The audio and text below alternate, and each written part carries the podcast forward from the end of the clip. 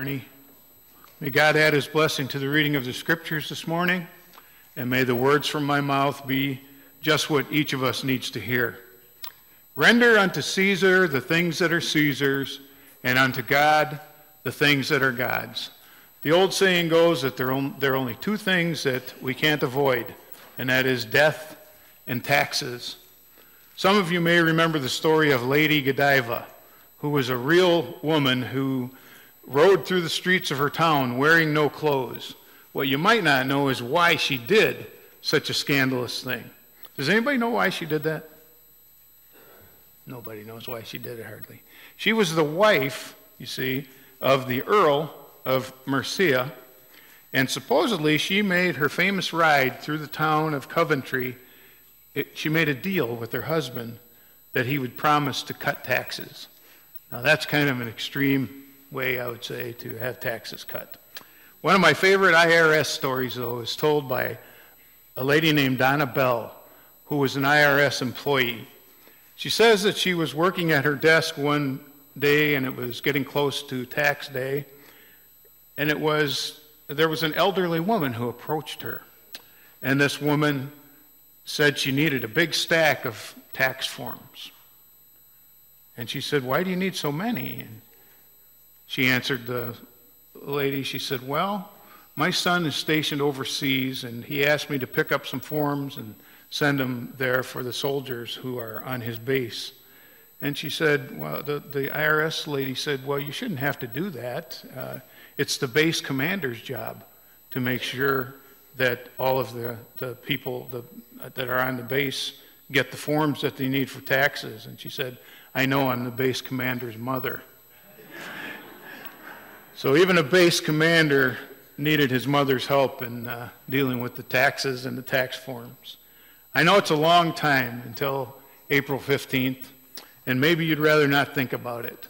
Did you know that April 15th, by the way, some other things happened? It's not only income tax day, but it's also the day that the Titanic sunk.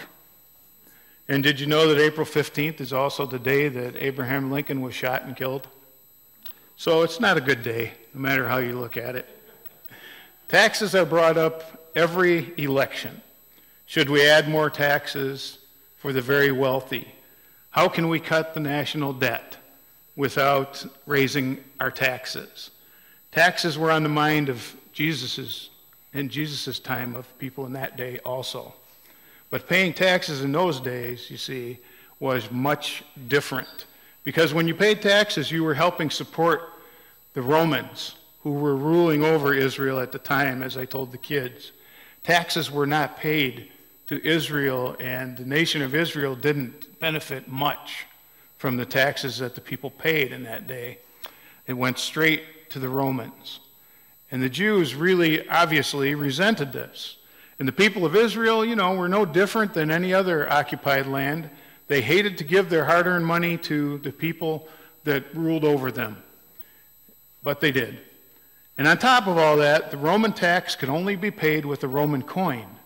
They also hated that because on that Roman coin was a picture of Caesar. And the inscription on it read Tiberius Caesar, son of the divine Augustus, high priest. This coin with Caesar's image on it, they felt like it violated the commandment, the second commandment, and that was not to create graven images. And they considered that to be a graven image. So the Pharisees and the followers of Herod, they thought that they had the upper hand when they, had, when they asked Jesus about paying taxes to Rome. They said, Teacher, we know you're a man of integrity. And do you think they really meant that? I doubt it. We know that you're a man of integrity and that you teach the way of God in accordance with the truth.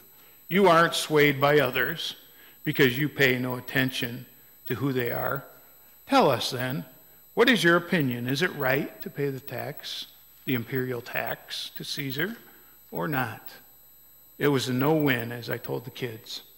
It was a no win for Jesus, or so they thought. If he spoke against paying taxes, he would be in trouble with the Romans. If he spoke in favor of paying the taxes, then the common people, the Israelites, would be angry with him. His enemies would have him just where they wanted him, either way. But Jesus knew what they were thinking. And first of all, he said, Listen, you hypocrites, why are you trying to trap me like this? Show me the coin that you use for paying your taxes. So they brought him a denarius, and he looked at it and he asked them, Whose picture is this? And whose inscription is it? And they said, Caesar's. And he said, So give to Caesar what's due to Caesar, give to God what is God's. When his enemies heard this, they were amazed. So amazed that they didn't have anything more to say, and they went away. Render unto Caesar the things which are Caesar's, unto God the things that are God's. We know what belongs to, to Caesar, don't we? We know what belongs to the government.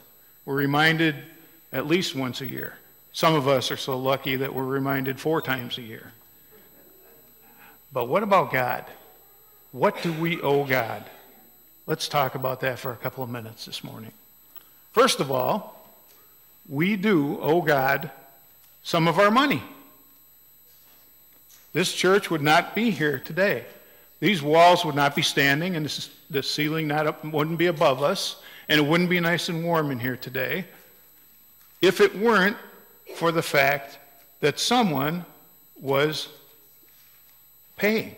Someone was giving their money in order to support the ministry and to, to keep the physical plant going. Whether you give a tithe, whether you give 10% or any amount, any fraction thereof, whatever you give, what we, you and I give to this church, we understand that giving is part of our responsibility as followers of Christ. And if we want this church to be here, and if we want it to be here the, for the generations to come, then it's up to us to support it financially so that that will happen. We'll be able to enjoy it, and so will people after we're gone. Well, Mark Sanborn is a motivational speaker. And in one of his books, he tells us about a friend of his who is now deceased, who was very, very well known in business circles. His name was Charlie Tremendous Jones. Charlie Tremendous Jones was an amazing salesman. He died in October of 2009. Charlie Jones had a tremendous attitude about life. Mark Sanborn called Charlie one of the most philanthropic people that he ever knew. He gave to others whenever he could. Throughout his life, he gave lavishly of his time, he gave of his money. And so Mark Sanborn was surprised when one day Charlie announced to him and to some of his other friends, I've given up on giving. Sanborn wrote these words. He said, There had to be more to the story, because we knew Charlie better than that. What would cause one of the most giving people on earth to give up on giving? Charlie explained why he had given up on giving. Everything I have in my life, he said, my potential, my time, all that I have and all that I ever am or hope to be was given to me. I've decided to spend the rest of my life returning rather than giving.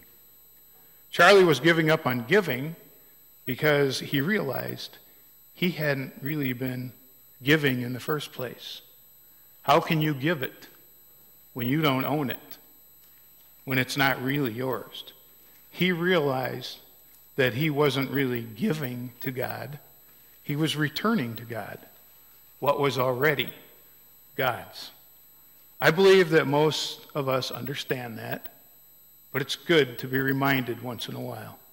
A church like ours couldn't survive long if people just gave to God when they felt like it or when they felt inspired to do it. There are some people who give according to whether they like the pastor or whether they approve or disapprove of what the denomination is doing at this time. But the church depends on those people, those much more mature people who give because they recognize that life and everything we have and everything we own is a gift from a loving God. and we are simply returning a portion of what God has given to us. Years ago, Louise Hauser of Houston, Texas, won $50,000, and it was a lot of money back then on Who Wants to Be a Millionaire. Here's the remarkable thing about Louise.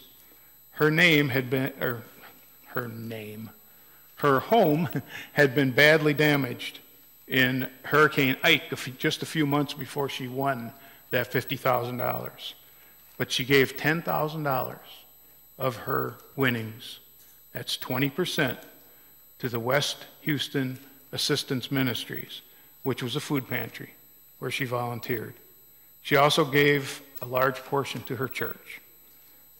Louise said, My husband, Nick, and I have a very simple life, and we enjoy, but we don't require much of the stuff in life to be happy. I'm very blessed. Louise is right. She is blessed. She's beyond the measure of material goods. She is blessed with spiritual maturity, recognizing that none of it really belongs to her anyway. She understands that happiness doesn't come from having things. Happiness comes from being in a right relationship with God and with other people. The first thing we owe God is our money. The second thing we owe God is our service. Not just our service begrudgingly or because we think we have to, but we owe God our joyful service. I say joyful because the people who serve God with joy don't think of it as a duty. They don't think of it as something they have to do, but rather as a privilege. For them, service is a natural response to God's goodness to them and kindness to them. A magazine at one time created a award called the Faith in Life Award.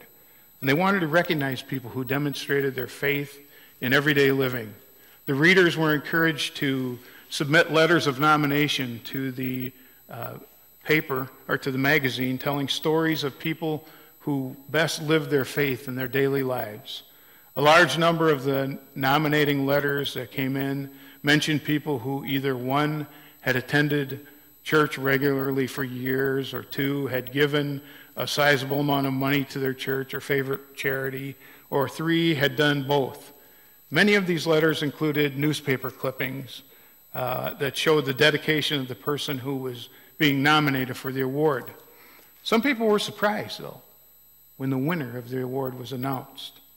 His letter of nomination had arrived at the newspaper in a letter which was written in crayon. The letter said this Anthony is a plumber. He helped some people fix up a house for my friend's family because their house burned down. He also visits my grandmother in the nursing home, and he makes her happy with his stories and his harmonica playing. He is a lot like Jesus. I hope he wins. But if he doesn't, it won't matter. He'll still be the same good old Anthony. And it was signed Love Ann. I like that. He makes my grandmother happy with his stories and his harmonica playing. He is a lot like Jesus. Beautiful. There are people I've known through the years, like Anthony the plumber we have some Anthony's right here in this church. They take being a good neighbor seriously. They're consistently doing good things for other people. And as I look around this room and I think of some of you who are watching, you have been a good example of that same kind of life that Anthony is living. Anthony is like another man I read about recently whose name was Arnold Billy. For over 25 years, he was a mail carrier. He carried a, uh, mail to a very rural area in southern New Jersey. And his daily route took him 63 miles each day through two different counties. And he was known as, affectionately, as Mr. Billy. He did more than just deliver the mail, he provided personal service. Anything a person might need to purchase from the post office, they just let him know and he would bring them whatever they needed stamps or packages or money order or whatever they needed. And all a customer needed to do, if they needed help of any kind, was leave their flag up on the mailbox. There was even one elderly lady who had trouble starting her lawnmower. And so she would park her lawnmower underneath the mailbox, put the flag up, and Mr. Billy would stop and start her lawnmower for her so that she could mow her lawn. He was a public servant in the most real way. He gave a new definition to that term. There ought to be a special place in heaven for people like Anthony the plumber and Arnold Billy, and I could name some names right now, but I won't because I don't want to embarrass them. But there ought to be a special place in heaven for our helper people who are always looking for others to help and looking for a kind deed to do for others. And we thank God for them. What do we owe God? We owe God our money. We owe God our joyful service. But the most important thing that we owe God is ourselves. We need to understand this. More important than our material possessions, more important than anything else, more important than our acts of neighborliness, even though that's important, is that we have dedicated ourselves wholly, completely, wholeheartedly to God. Whose image was engraved on the Roman coin? Caesar's. Whose image were you created in? You were created in God's image. Render unto Caesar what's Caesar's, and render unto God what is God's. In other words, as one who is created in the image of God, we owe our God not just a little bit, not just part of us, but we owe our God everything, everything that we hope to be. Many years ago, an American church leader named Wilbur Chapman asked the founder of the Salvation Army, who was a man named General William Booth, if he could explain why his work had done so well and why it was prospering so much. And he hesitated for a second. And then Dr. Chapman says, I saw tears come into his eyes and roll down his cheek. And then General Booth said to me, Sir, I will tell you the secret. God has all of me. There have been men with greater brains, men with greater opportunities, men with more money, but from the day I got the poor of London on my heart and a vision of what Jesus could do with the poor of London, I made up my mind that God would have all of William Booth that there was. And if there is any power in the Salvation Army today, he said, it is because God has all the adoration of my heart, all the power of my will, and all the influence of my life. What did William Booth give to God? All the adoration of his heart, all the influence of his life. Folks, we cannot hug God. We can't give God a dime. We can't show our love for God in any physical way, but we can love people, people who are made in the image of God and in the likeness of God. You can hug them. You can give them to them when they're in need.